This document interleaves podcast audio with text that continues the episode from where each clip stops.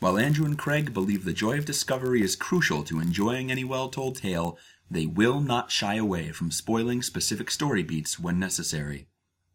Plus, these are books you should have read by now.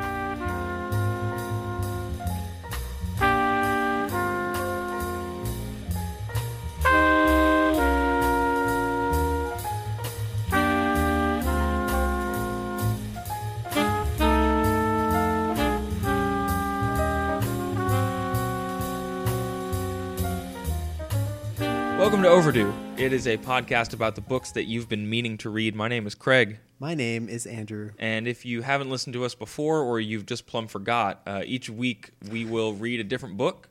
Uh, one of us, myself or Andrew, will have read a new book, sometimes from our shelves, sometimes uh, just from books that we know someone told us a long, long ago that we should read or whatever. Um, and then we share it on the podcast and share it with each other and share it with you, and that's how it goes. What did you read this week, Andrew? Okay, this week I read The Metamorphosis by Franz Kafka.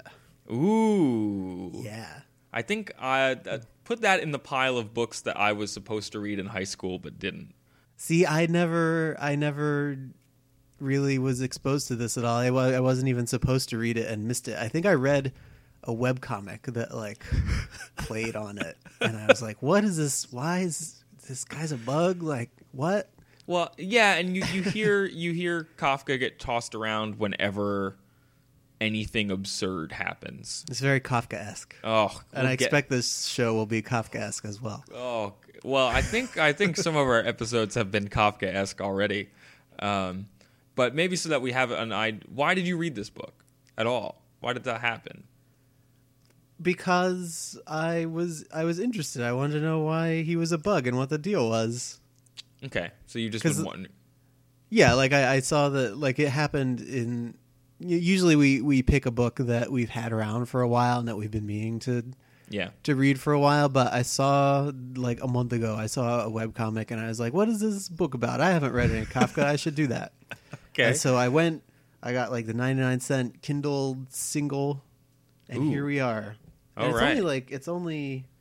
Well, I mean, Kindle tells things in in terms of locations rather than page numbers, but uh, it's not very it's not a very long story. So Yeah, Wikipedia tells me that this book is is 42 pages long, though we've exhaustively researched. I wonder but if you use like giant pages, how what if it were just 5 pages long, but it What were if like it were the illustrated Kafka? How many pages is it that? well, I don't, I'm just picturing giant pages like giant novelty checks that have the metamorphosis on them. It'd be like 5 of those probably. um, but enough about novelty checks. What is this book about, Andrew? Okay, this book and past podcasts, I think we've gotten a little too bogged down in summary, but I don't I don't think this is going to be a problem for this because the whole story is basically summed up by the opening sentence, and I will read that sentence now. One morning, when Gregor Samsa woke up from troubled dreams, he found himself transformed in his bed into a horrible vermin. Wait, isn't that the end of the book? Wait. No, that's not the end. That's the Okay. first sentence. Okay, so dude turns into a bug. Gregor One Samsa. day, a guy woke up and he was a bug. What evidence do we have that he was a guy in the first place? he had a job and he has a family and um, and they're not bugs. No they're not bugs. They're still people. Um, and he was like the sole breadwinner for this family. Okay. and so the story opens with him being a bug and him just like trying to get out of bed and get to work because he's missed the train. But since he's a bug he doesn't know how his body moves and he Oh, like no. can't get up.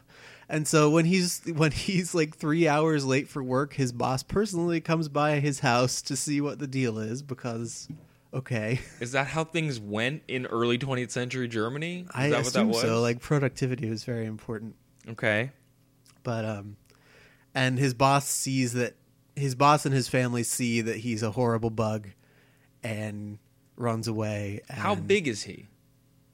um see the one the book is not really too terribly specific about like how big he is i mean he's he's a large bug i mean he's he's not a bug sized bug Does it say what type of bug? I think the the image that we see a lot uh, is like a cockroach. Right, and there's an old lady who calls him like a dung beetle, though there are translation issues that Okay. stem from that. But it's no Kafka's never specific about exactly how big he is. I think it's safe to assume that he is roughly people sized, Okay. or maybe like half people sized. I Does he attempt to put on clothes?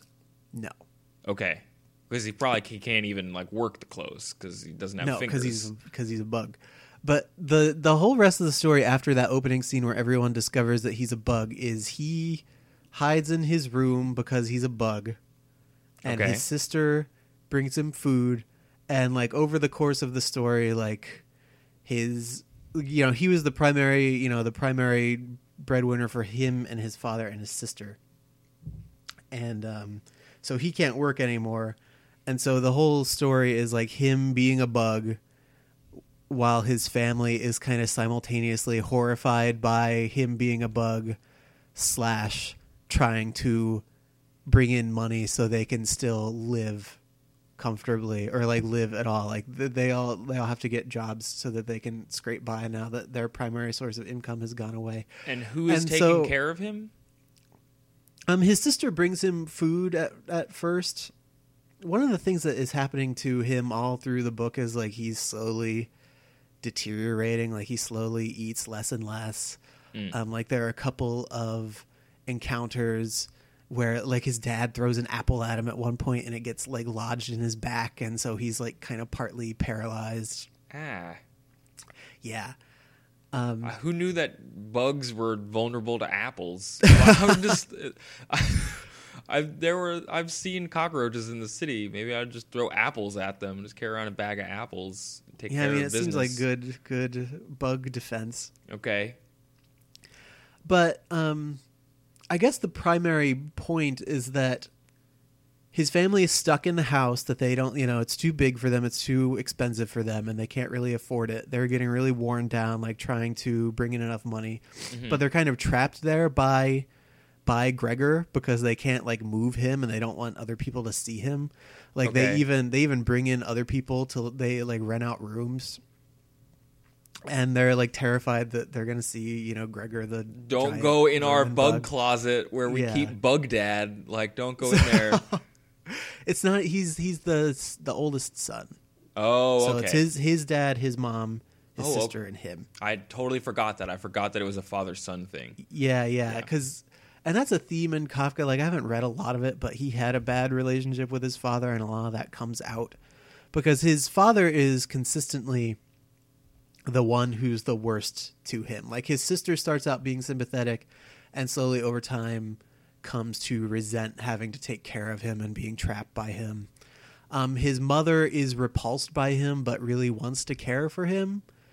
Like she really wants to make sure that he's taken care of, but anytime that she actually sees him, she like gets hysteric and faints. Mm. Can they talk to him? Um, he can understand them, but he cannot talk anymore. So uh, does is he able to communicate anything to them? Like, do they explore that at all? Uh, communication is a big is a big problem for him because I, he tries through his actions i think to demonstrate that he like he is gregor and he doesn't mean anybody any harm. But i mean he's so gross looking and they're so repulsed by him that it doesn't really matter. And like nobody else you know nobody outside the family is going to understand. And so the end of the story basically is gregor dies like the the sister is like oh he's such a terrible bug and we're so trapped by him Uh, if only he could understand us so he understand so he would know like what a burden he is to us Oh God! and so he crawls away and dies Oh and God! then the whole family goes out and the, the book ends with the mother and father being like our daughter's turned into a lovely young lady we should try What? and find her a wife what? Oh, find her a end. wife, a husband. yeah husband yeah sorry no It took a weird turn at the end there. yeah yeah no she's actually a lesbian But no, Okay. not really Um, But yeah, like he he dies and it's a huge relief and everything is fine because he's dead now. is there any indication that there's a little bit of irony to that end? That like, is there is there a sensation that they're not going to be okay, or is it like no, it's all it's all coming up roses for the Samsas now that Bug Dad, Bug Son is gone. No, he's yeah. It's it's they're fine now. Like Weird. He their their problems are gone now that their bug son is dead. And it's not that he was a bad son or anything like that. There are some undertones that kind of imply that the father is like he used to have a business that failed and so there's a little bit there that suggests maybe that the father resented the son in the first place And maybe it failed because he was trying to take care, like after he became a father, it failed, or Well, no, like it, uh, maybe five years before the action of the story, his business Okay. failed, and so part of the reason Gregor has this job that he kind of hates is that he's trying to work his father's like debt off. Okay. So But, um, before we get into, into thematic concerns, I have a few structural questions, which I think are, are interesting. Okay, Do we ever get flashbacks to before he was a bug? sometimes, and it's and his relationship with each of his family members is kind of interesting. Like the dad, there's that subtext where the dad maybe feels like emasculated by his son being the breadwinner. Cool. Which goes goes to Kafka's like dad issues. Yeah, yeah, yeah, yeah. Um, the the relationship with the mother is that you know she wants to be motherly and caring toward him, but she's repulsed by him being a giant bug. And then the relationship with the sister, like he really wanted to take care of his sister. Like he was working to earn enough money to send her to like a conservatory school, and he was gonna, you know, he was gonna tell her at Christmas that he'd worked up enough money, and they had had like a really close, loving relationship. And at the beginning, you can kind of see that because she tries to reach out to him and tries to feed him, but over time she becomes resentful of how he's kind of trapped their family in, in the bad situation that they're in. so is she the one who maybe changes the most in her opinion toward him? Yeah, I think so. Yeah. And Uh. you know, I think knowing that she ultimately wants him to leave them alone is like the turning point. Like that's when he goes and crawls off to die. Is Oh, when man. she expresses that. And do we ever do we see things from other people's perspective? Is it like a close third person voice? How is that handled? Um, the narrator is omniscient. Like you're in Gregor's head most of the time out of necessity, but it, it you know he does he does jump occasionally. Like, but but the vast majority of the book is from Gregor's you know perspective.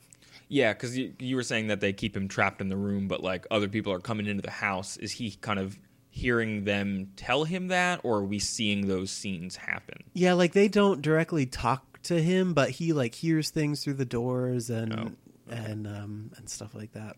Hmm. But yeah, through the like it's never it's never explained why he's a bug. Like he's Nope. just he's a he's a bug, deal with it. Put it And on the book like he- jacket. He's a bug. Deal with it. And he has like vague ideas of like, oh, I just need to wait this out until I'm a person again, but eventually, you know, even that he stops he stops thinking about and he's just a bug like living in this room. How does he feel about it? I know probably not good, but like, what is the specific? How is it specifically kind of talked about? If that is a thing, or what sense do you get? I suppose. you just kind of get the you get the idea through things that he thinks and things that other people say that ultimately he would be happier if he was out in nature like being a bug Okay. but okay. um he kind of is bound by obligation to his family and he feels like at least for a long time you know what if i, I just need to change back and everything will be fine? Yeah. or like i just need to communicate and everything will be fine. Hmm but most of the book is just like him him in his room kind of hiding kind of trying not to let other people see how gross he is and just kind of being ashamed of his situation. Yeah, it seems very private. Yeah, it, it's interesting because I'm I'm actually as we're recording this, which is a little ways before people will hear it. Um, I'm working on on a project right now where people are their sadness and their grief is unrelatable to the people that they meet like and they have problems communicating it and it does kind of take that absurdist leap where people become inanimate objects, which is this ultimately unrelatable thing.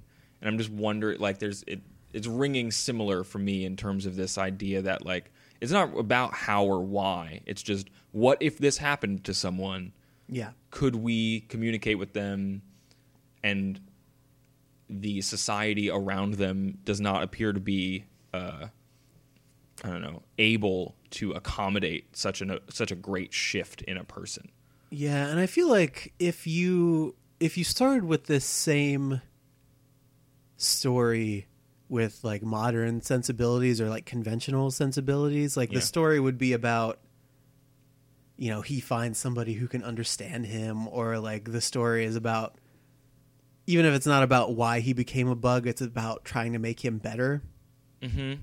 and the and this story is very much about you know this is the way it is and here's how people are kind of reacting to it Yeah. Well, and, and there's not there's not like there's not a ton of effort on the family's part to kind of understand because they feel alienated you know by him Well, and and it sounds like Kafka's done a really good job of giving us, if not reasons that make us feel good, but at least reasons why they're not reaching out to him. Like he becomes, his transformation becomes a burden Yeah. that prevents them from surviving um, in the way that they have to because of, you know, they need to have someone who can earn money so that they can live in their house. You know. well and his sister's like you know around 18 like just becoming an adult and and she wants to you know she wants to move on with her life okay we have to try and get rid of it said gregor's sister now speaking only to her father as her mother was too occupied with coughing to listen it'll be the death of both of you i can see it coming we can't all work as hard as we have to and then come home to be tortured like this we can't endure it I can't endure it anymore. And she broke out so heavily in tears that they flowed down the face of her mother, and she wiped them away with mechanical hand movements. And at that point, they talk a little more, but um, yeah, but Gregor had had no intention of frightening anyone, least of all his sister. And then he, very slowly and painfully, because he's been injured and his you know situation has been deteriorating for a while, he crawls off into his room and he dies. It's it's funny because it sounds like there's two there are two things at play and they're and they're more related I think than I realized. It reminds me of like there's a couple Chekhov plays, um, specifically Uncle Vanya and, and one or two others where there's like an elderly character that has to be cared for, but we're entering the 20th century and people need to work a lot harder just to survive on their own. And there's this sense that like well we can't take care of this person. They are you know obstructing our own existence in ways that are that is new. Like it's not that didn't used to be how it went or at least it was a different priority. Um, and the fact that this was written at the beginning of the 20th century and like you know just after the industrial revolution and stuff like that it seems relevant. Well, like you and you and you even have that not just in literature but in life now like like with medicine being able to keep people alive for such a mm-hmm. long time like often past when their mental faculties are still around. And I've I've read I don't remember if it was the Atlantic or the New York Times but a while back there was a really big article about some older children like 50ish who are living with you know their mother who had Alzheimer's I think and like couldn't understand them and couldn't communicate with them and just kept living and living and like the burden of like the financial burden and the emotional burden of having to live with that you know feeling burdened but also feeling bound by you know societal ties and like familial ties do you, do you know what i mean like yeah, no, I know exactly what you mean, and I think that's a that's a thing that is cropping up a lot right now. I think you're right to point out that it's because it's happening in society. I think I've seen it a lot in recent, you know, short films or whatever. Yeah, and I mean Um, it comes up politically and stuff too when they talk about things like end of life planning and, and, and things like that. But um, Well, you know, yeah. often often you just you you get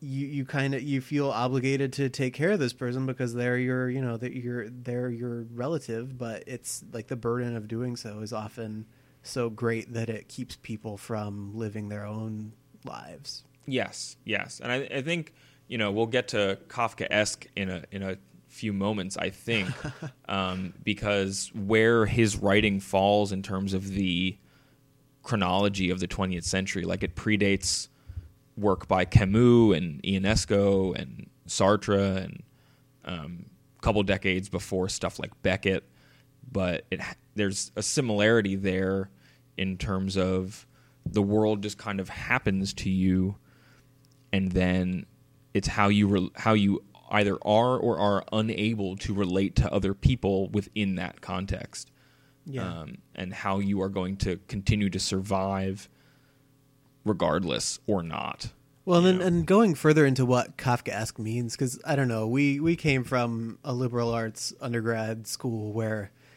where anybody who'd had philosophy 101 felt like they could throw around Kafkaesque to sound smart, so like I, I don't really like the word, but it's it's really it's interesting because part of the part of like the meaning is the stuff is happening isn't happening to you for any particular reason. Like it's not like Gregor doesn't turn into a bug because he was a bad person or because he was doing anything particularly wrong or particularly well. Like it's not a it's not um a situation where he's a bug because he was bad and if only he could figure out you know beauty and the beast style what you know the lesson that he needs to learn to turn back into a real boy. Yeah it's not a curse. Like, yeah. it's just kind of it's happening and it's illogical and it doesn't and it's senseless but it's it's like it's happening and and now you need to deal with it. Um, yeah the merriam-webster definition of kafkaesque um, the first one is that it relates to franz kafka or his writings which is probably Right. a good way to use that word. Sure. Um, and the more frustrating way to use that word is having a nightmarishly complex, bizarre, or illogical quality.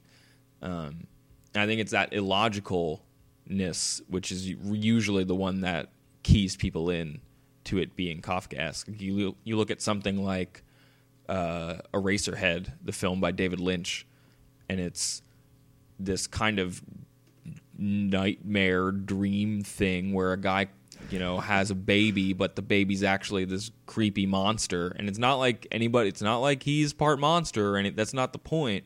It's just like that is how he feels about the baby. So that's what the baby is.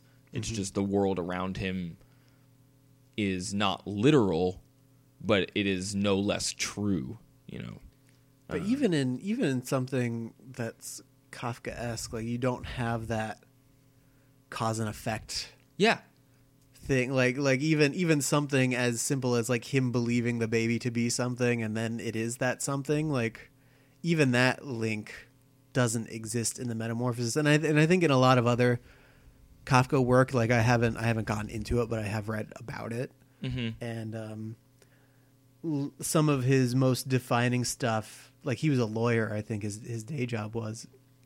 And so a lot of his most defining work is about the illogic and the senselessness of like the legal system and all the you know all the pitfalls in there. And capitalism as well this idea that you have to go and you have to earn a wage doing something and that you are bound to do that task even if it's you know alienating and dehumanizing and uh, yeah and you and you get that in the job that he's doing before he turns into a bug like he's doing it for the money. Yeah. but he you know he does he doesn't love it. He wouldn't be he wouldn't be doing it if he didn't need to provide for his family or if his father weren't in so much debt Mm-hmm. Mm-hmm. Well, going back to that whole notion of illogical events, those are the things that in real life are the hardest to grapple with, right? Like a sense, like you hear when in the news or with a news story, or whatever, you hear like senseless tragedy and or something like that, or someone suffers from an illness or depression, which mm-hmm. should be treated like a mental illness, and there's no, there's less cause and effect than people want. And you have this generation of storytellers you know with kafka towards the beginning of it expressing the telling stories with the knowledge that cause and effect does not always exist. But yeah people people want there to be a grand plan. People want every every action to have a reaction and every effect to have a cause. And I mean, I think that's you know, some people kind of fill that gap in with religion. I think. I mean, it, that's religion's probably something we're going to talk It's- about. I was- kind of in. We're probably going to dance around it a lot on this show. I think. Yeah, I think so. but yeah like when when you have something like this that doesn't that you know that doesn't have a clear reason why it's happening some people kind of find it comforting to just say oh god did that and god knows why he did that and you just kind of have to deal with it Yeah, I think there's something, especially with regard to storytelling, like people tell stories for, th- at least going back, you know, if you want to go back far enough, it's to have that cause and effect, to have something happen in the world. You can tack an explanation on it that you can then use once you have gained that knowledge, you know, in, in the next chapter of your life, you know. Um, and then when that doesn't work out, life is at its worst, or at least it feels like it's at its worst because you can't wrap your mind around something. Um, but for me, it's it's funny because as you were recounting the story of of Gregor Samsa, everyone's reactions to him feel pretty logical. So it's interesting that that word gets used because it's more just that there isn't a direct reason why like he turns into a bug or something like that. But I totally understand at, not that I'm happy about it for his sake, but I totally understand why his family reacts the way they do. Like they follow there's a difference between for me truthful behavior and logical behavior, if that mm-hmm. makes sense.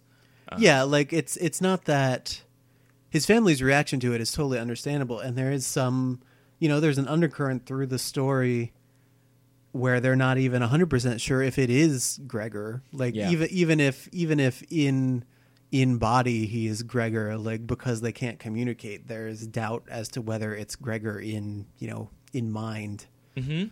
so um Well, and that goes back to what you were saying earlier about end of life scenarios, actually, um, or people who end up in vegetative states or something like that, where you have that. Well, if I can't communicate with them, how do I know it's them, or how do I know that what I'm doing to them or for them is morally right or wrong if I can't get feedback on that? Um, right.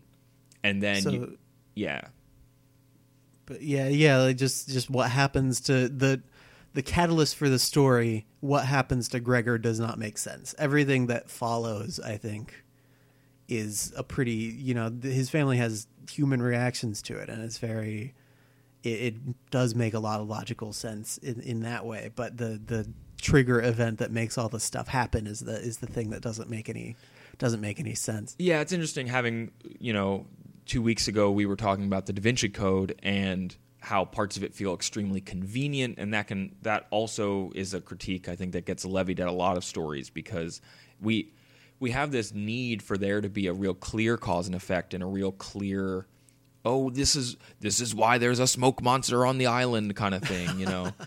but then whenever we get those answers, a lot of times we're disappointed or we feel like, oh, that was a you really shoehorned that explanation in, or you know, it's very convenient that all these characters know each other from this other time or whatever.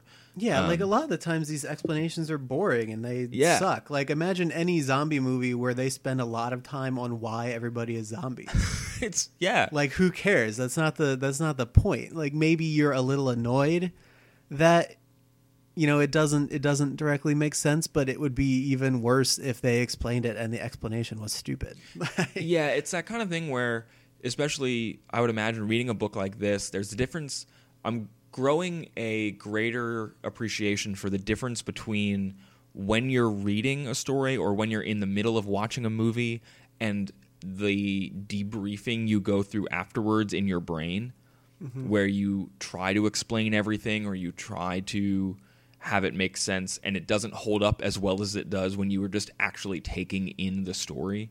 Yeah, like a- I think I think Looper is like that. Yeah. that was probably the the best recent example I can think of. Is when you're when you're in it, it's it's fine and it's you know you can kind of gloss over the the jumps in logic and stuff, but when you get out, it's like how none not a single minute of this movie should have worked. Like Well, and you know, not to to try not to get too far away from Kafka, but it's that sense of like I imagine while reading it, once you if you just buy into the fact that the dude turned into a bug, you can then open yourself emotionally to what is happening in the story and how people are treating him and all sorts of other connections that you and I have just kind of come up with in the past few minutes of things it reminds us of and things that it makes us feel that if you come out of it and go, well, why didn't they ever tell me why he turned into a bug?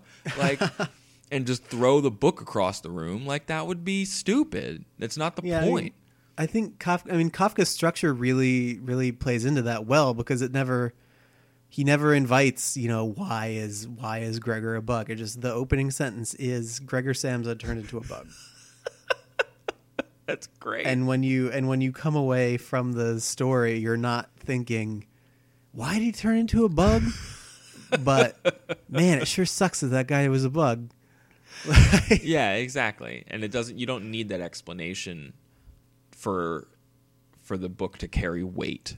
I Yeah. think, or the mm-hmm. story to carry weight. All right. Well, I think that kind of wraps up Metamorphosis. Yeah, short story, short podcast. Short story, short podcast. If you want to download some other podcasts or listen to them on our site, you can do that at overduepodcast.com. You can use that site to follow our iTunes link or subscribe to our RSS feed. You can also follow us on Twitter at twitter.com slash overduepod. Find us on Facebook. Just search for Overdue. And if you have book rec- recommendations, we've gotten one or two in over the past few weeks, which we greatly appreciate. You can email those to overduepod at gmail.com or use any of those social media services. That works too. We do check those. Yes, we check them a lot. And um, if you do subscribe to us in iTunes, we would really appreciate it if you could rate and or review us. Um, even if it's a bad review, I guess we will try to internalize your criticism and learn from it. Well, or wha- maybe we'll just ignore you and call you out by name on, on the air. I don't know. And just wish you crawled away like Gregor Samsa. Um, but one of the things that iTunes reviews do is help uh, spread us to other people because that kind of is how their crazy, weird algorithms work. So yes, that helps. You do want us to show up higher in the search results, right? Like, Yeah. You want that for us. Yeah, yeah, you do. you You want that for us. Another thing you might want for us is you can support us with the Amazon links that are on our website that I talked about 30 seconds ago.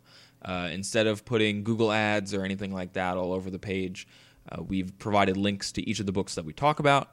Uh, so if you listen to a to a particular podcast and you haven't read that book, or you want to reread it, you can use those links to do so. Or we also keep about two weeks ahead in terms of what we're reading right now, so you can try and catch up with us and use this as some sort of audio book club, uh, which was not necessarily our intention, but people seem interested in that idea, so we're Yeah, people asked about it. we're going like for it. Yeah, Yeah, so yeah, we have the the book link for the current episode. The next two episodes, usually, I think we're burning through our buffer lately, but we're We'll trying to there. stay ahead of it.